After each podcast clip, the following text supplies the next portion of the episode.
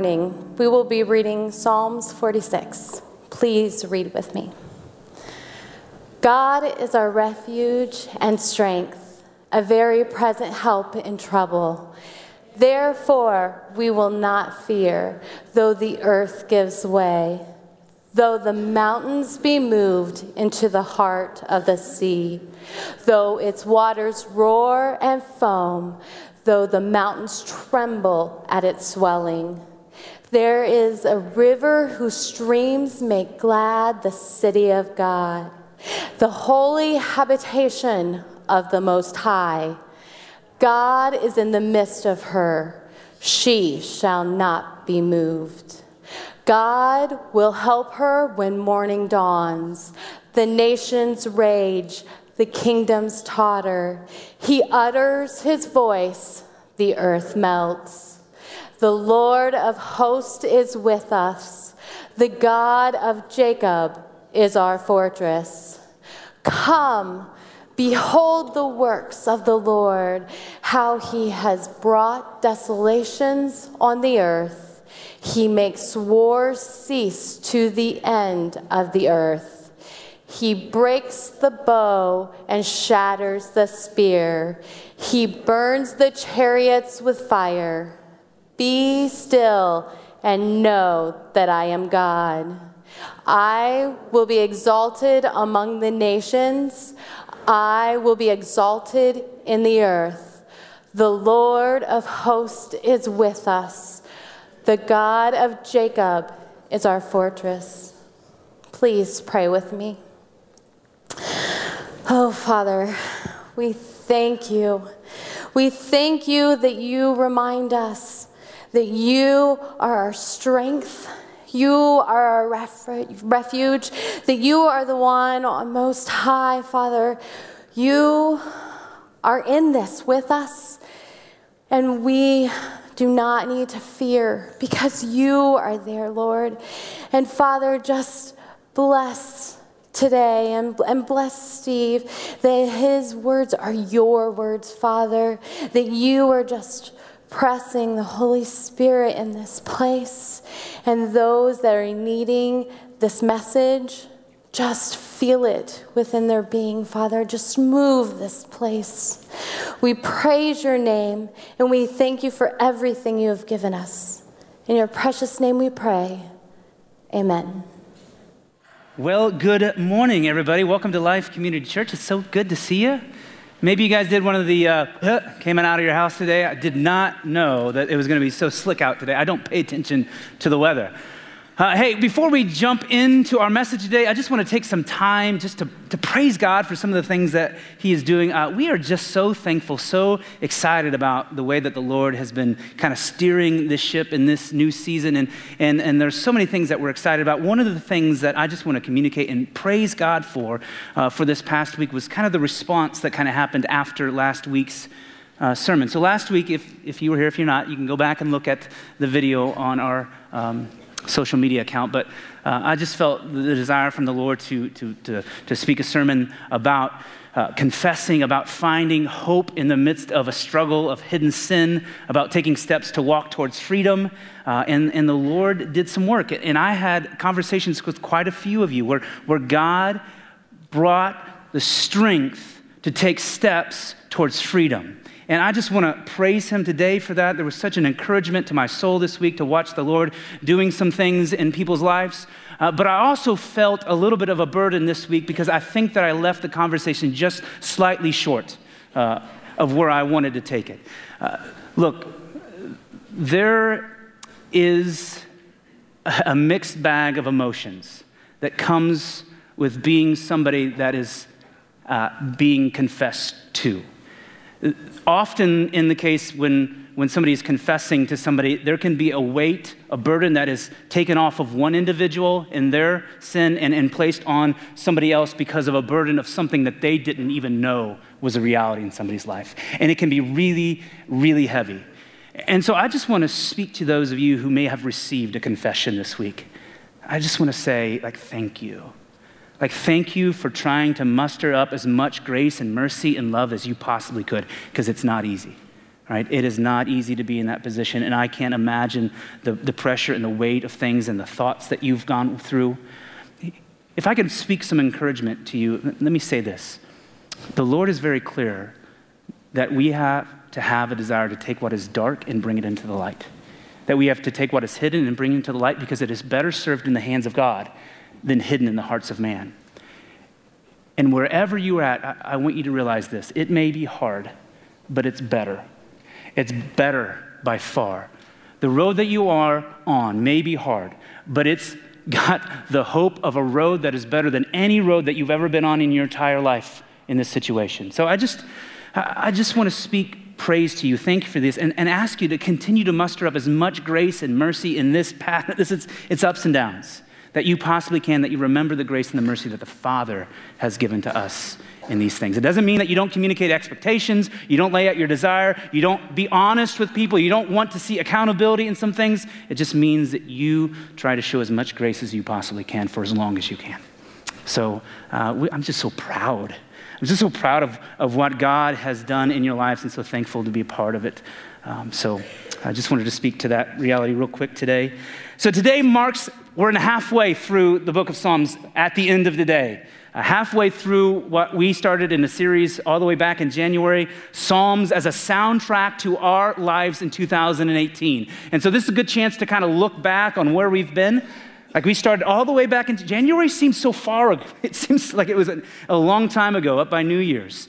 But in January, we started going through the book of Psalms. We started with Psalm 146. And out of that, we pulled just this rhythm that, that the, the, the people in Psalms uh, that, that wrote the psalm had of, of praising God, that they took their eyes off the mess that they had and they praised the king for what they had. They had gratitude in their lives. They praised the king. Second week, we, we went into Psalms 119 and we elevated, we elevated us desiring to grow in doctrine and wisdom within the scriptures, that we would place a value of reading God's word in our life because we know this that the word of God brings us a wealth of knowledge and resource in times of, of trouble, times of calamity, uh, in any time. And so we lifted that up. And then we moved on to what is probably the most well known psalm uh, Psalm 23, the Lord is my shepherd. We just talked about the importance of having the right perspective of God, that God is our shepherd, and we, in fact, are his sheep. And sheep need a shepherd, and we kind of concluded like, look, sheep are kind of the dumbest animals in the world, and they need a shepherd, right? And so it's important that we get to see Christ as our shepherd because it, it provides for us uh, just a rhythm that sustains us and helps us persevere in life. And then last week I spoke about uh, this earlier, Psalm 32. We, we talked about David and just the, the aftermath and, and, the, and the doings in this story with Bathsheba and Uriah and how David hid his sin, but ultimately the Lord gave him the freedom to confess his sin to others and to God himself. And, and we just concluded how important it is that we don't hide, because hiding our sin leads us into realities that we never hoped that we would get into, because sin begots sin. David never woke up wanting to be an adulterous murderer, he ended there because of sin that was hidden in dark places. And this week, we are walking into Psalm 46. Psalm 46, my favorite hymn. In fact, I taught about this hymn a year ago in the favorite series that we did here. I taught about Psalm, uh, 46, and I taught it in a way to kind of reveal the characteristics of God that we see present within this psalm. And so this week, I want to retread it a little bit and speak of Psalm 46 in the context in which it was written, the context of what is happening around the time of Psalm 46. And so here's what we know Psalm 46, written in 80, 890 D, uh, BC. 890 BC. If you remember your BC from school, BC goes downward, so it's 1,000 to zero. So this is a 120 years after the death of King David. David died in 1015. Have you guys realized I'm a nerd when it comes to uh, like history and I just I love this stuff. And so 890 BC written it was written by a, I love it was written by a group of people called the sons of Korah. It wasn't written by David, it was written by the sons of Korah. Doesn't that just sound like a great heavy rock band? Like you can see it on the ticket. And now Metallica's here with the sons of Korah. You can just see it as a headline.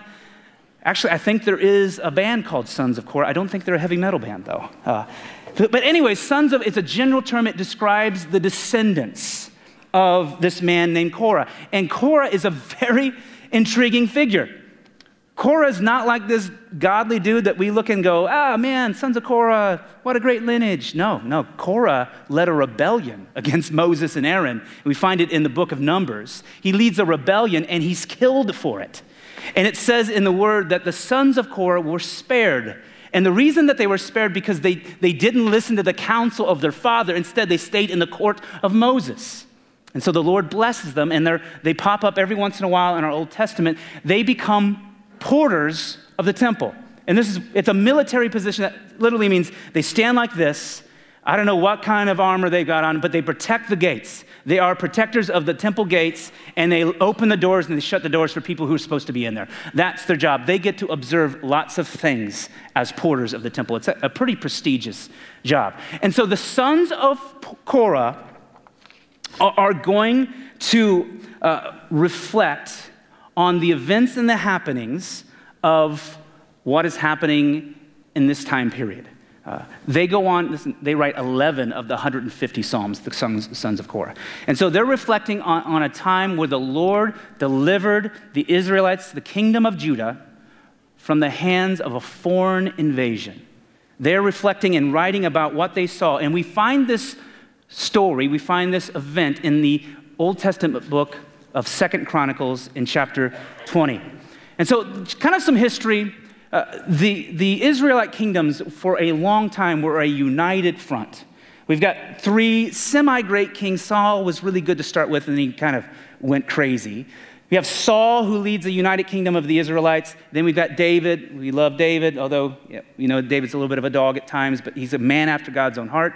And then we have Solomon, the wisest man that ever lives. And then after Solomon, Solomon's kids just, it just blows up and it fractures and divides into two different kingdoms. We've got the northern kingdom called the kingdom of Israel, and the southern kingdom called the kingdom of Judah. We're specifically looking at the kingdom of Judah, and there was a king at this time named Jehoshaphat. He's the fourth king of the southern kingdom, and the Bible says that he's a pretty good king.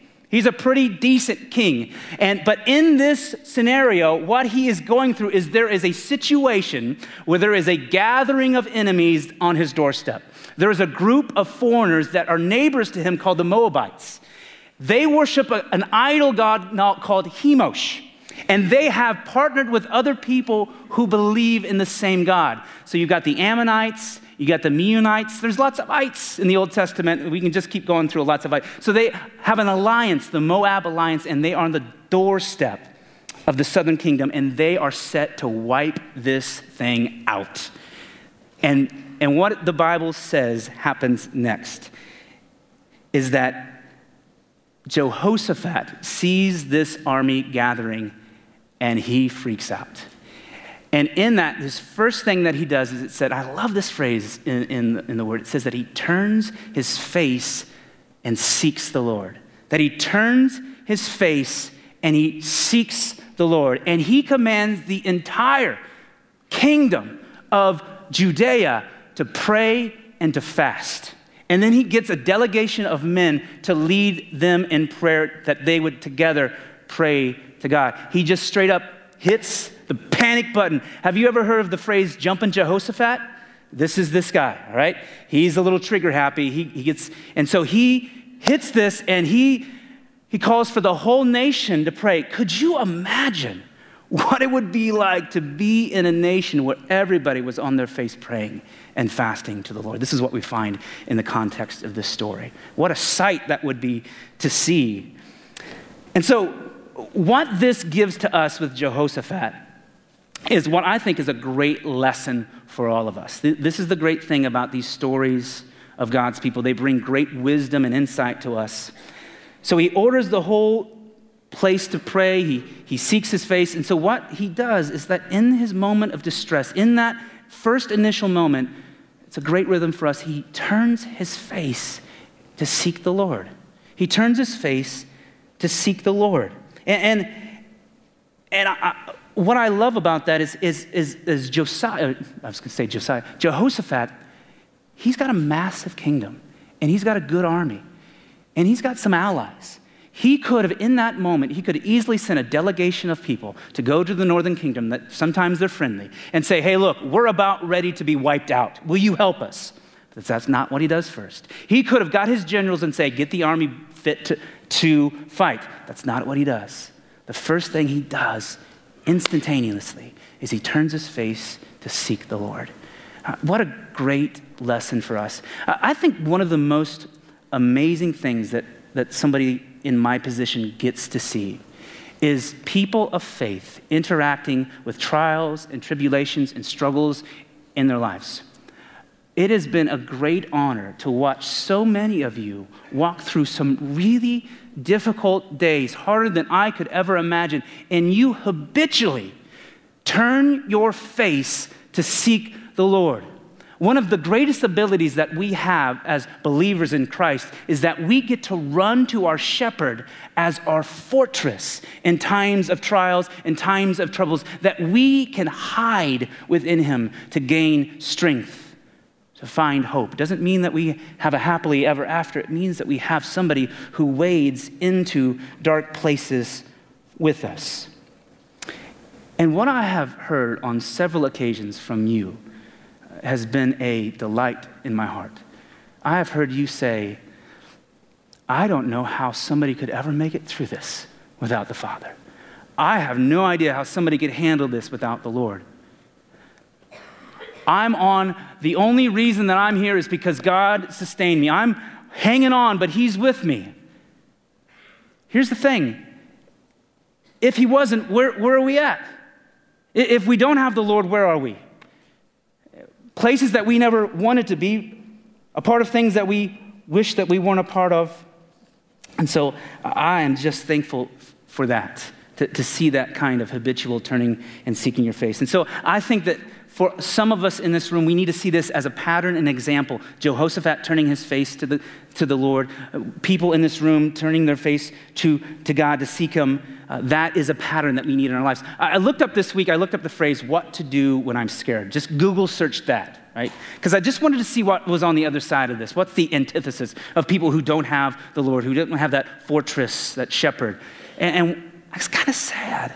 I was really sad that, that all of it kind of revolved around convincing yourself that you shouldn't be fearful, convincing yourself that you shouldn't have anxiety, as if you could know what's in the future.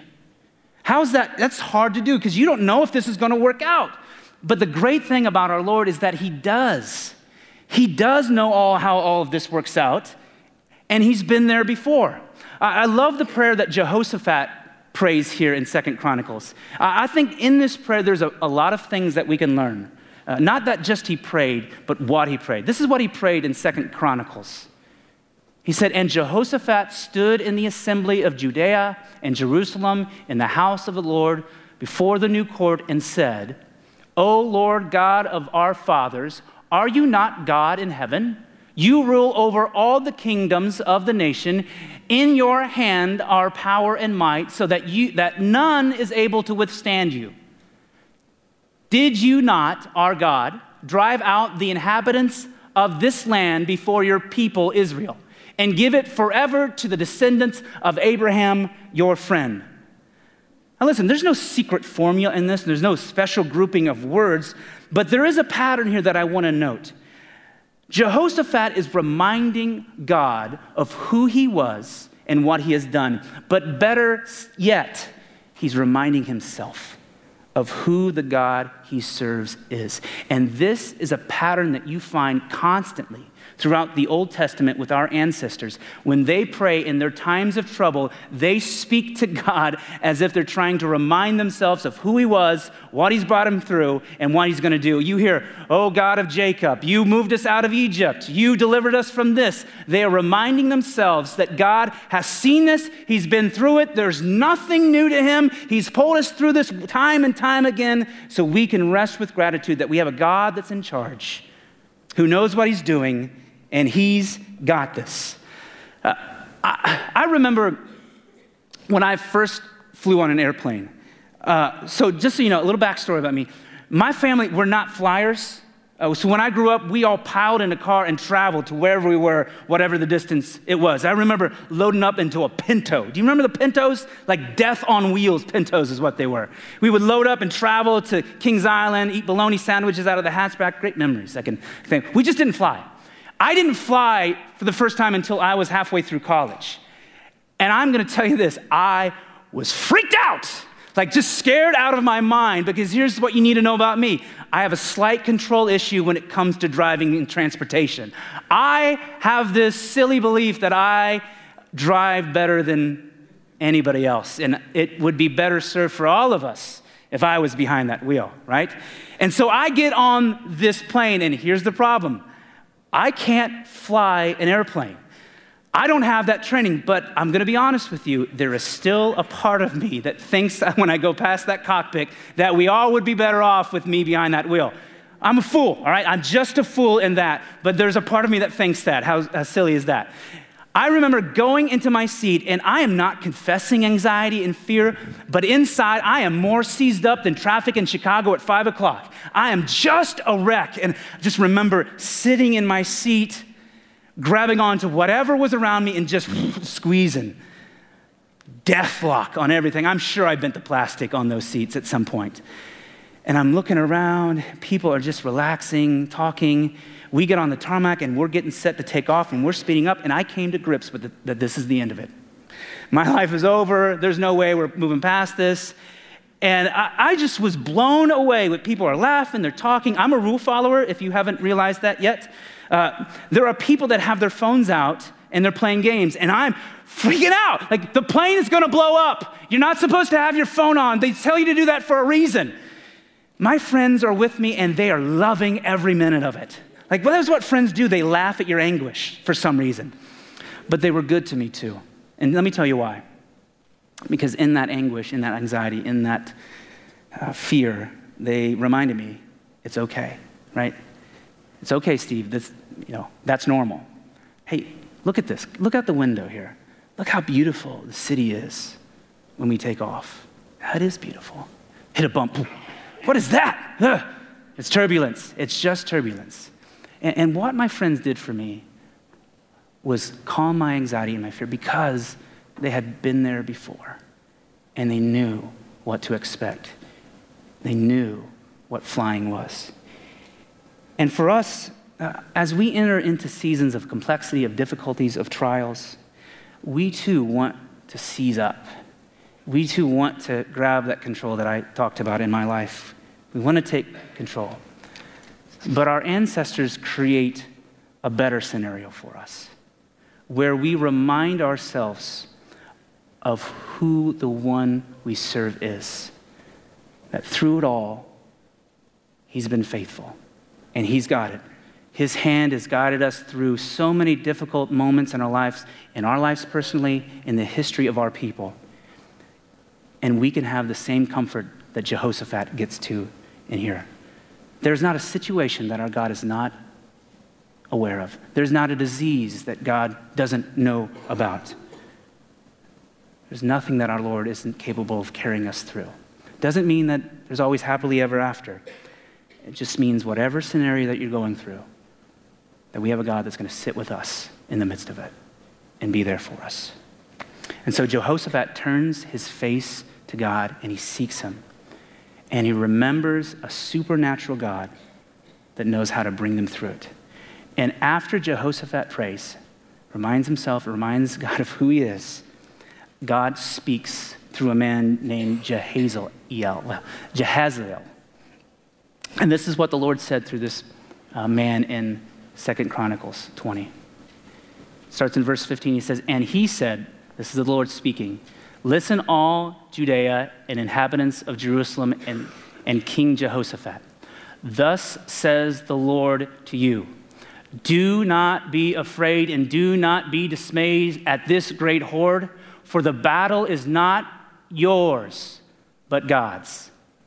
Tomorrow go down against them. Behold, they will come up by the ascent of Ziz. You will find them at the end of the valley east of the wilderness of Jeruel, which is that the name of Superman's dad? I think it is. Tangent. I, I can do that. That's my ADD. I can do whatever I want. It goes everywhere.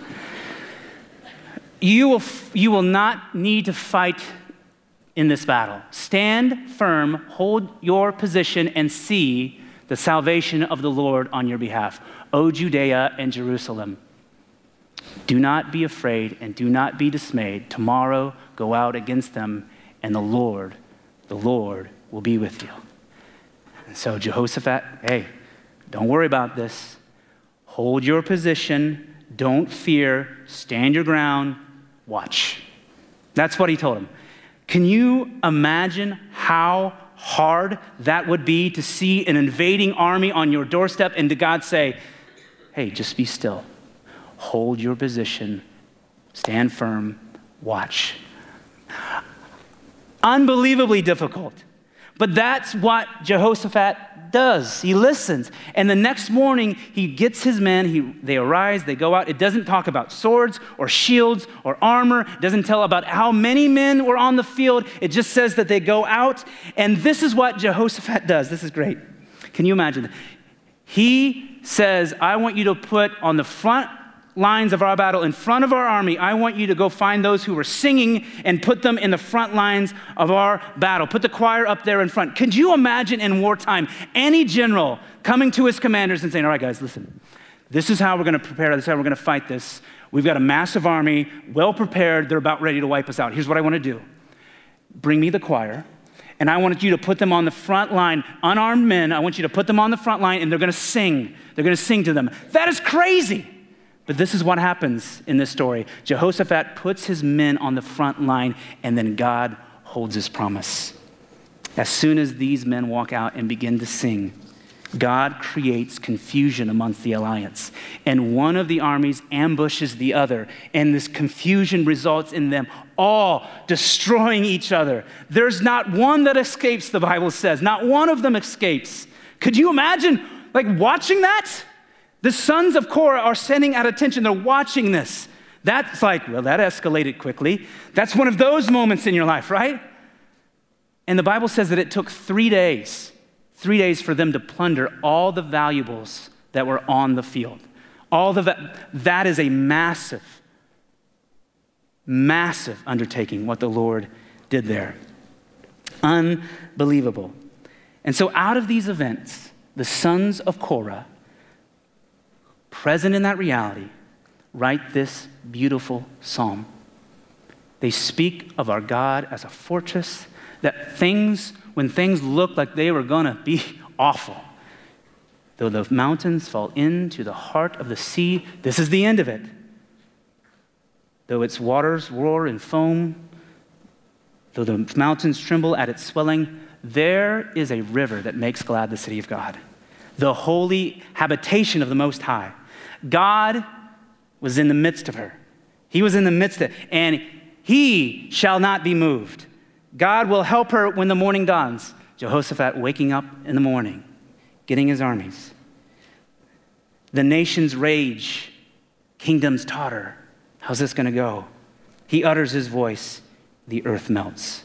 The Lord of hosts is with us. The God of Jacob is our fortress.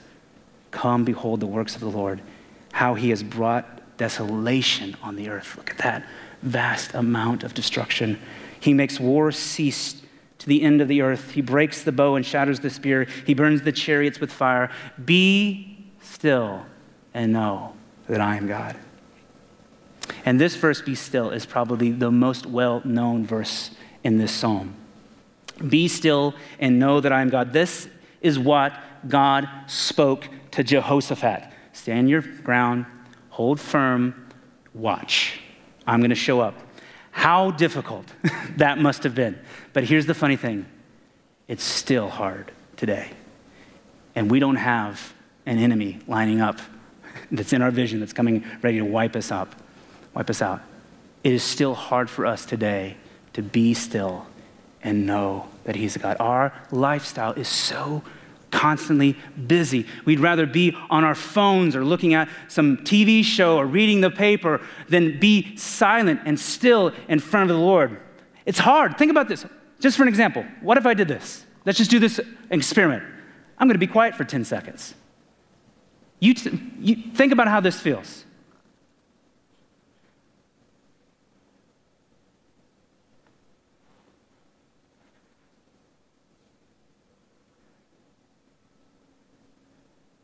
You're wondering when 10 is. Yeah, when, like when did that get awkward. No, no, no, there's not a whole lot of good looks up here to distract you in that silence. I get it.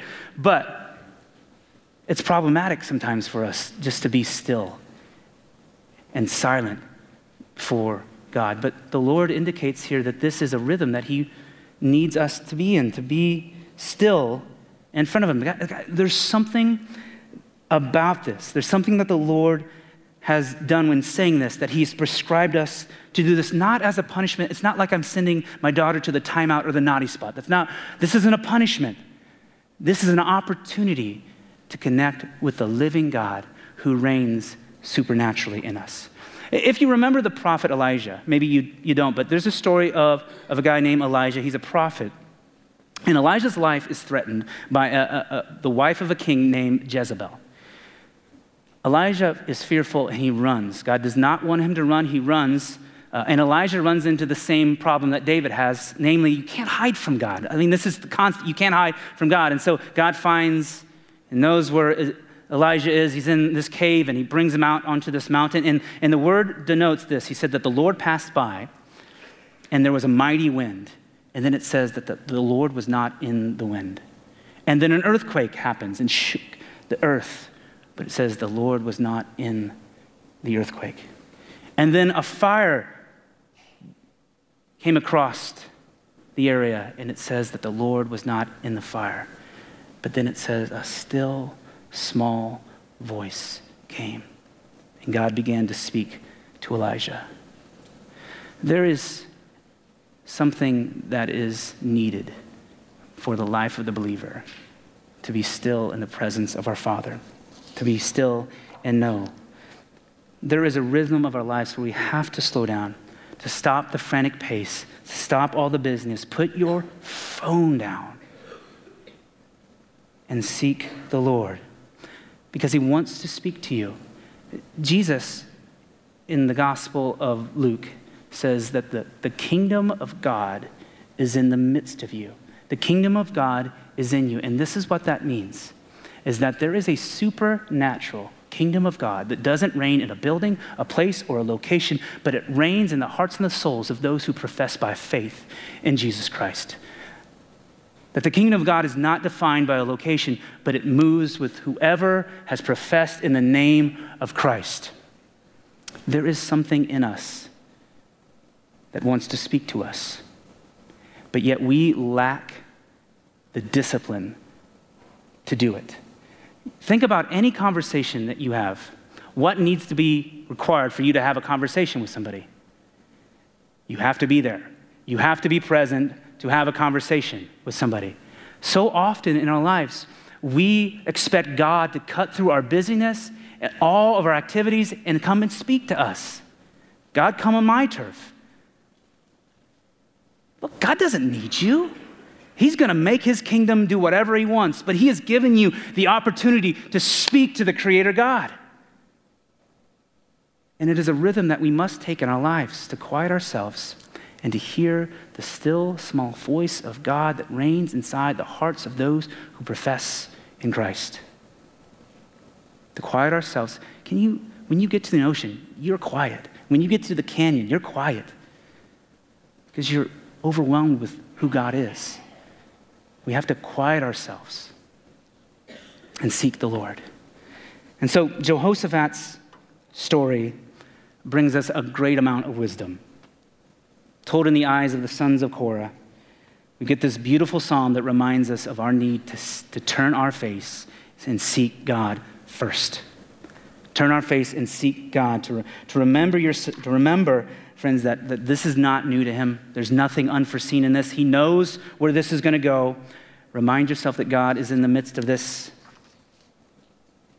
that He's been through this, like our ancestors remind us in this prayer, and that we would be still and know that He is God. Be still and know that He is God. These are great things from Jehoshaphat, from the sons of Korah, for us to take with us as we move forward into the days ahead. Days ahead, because look, the reality is, is there, there's trouble ahead for us. Right? That is this the pattern of life. There's tough days ahead of us, and, and we need to take these ideas there. Let's pray.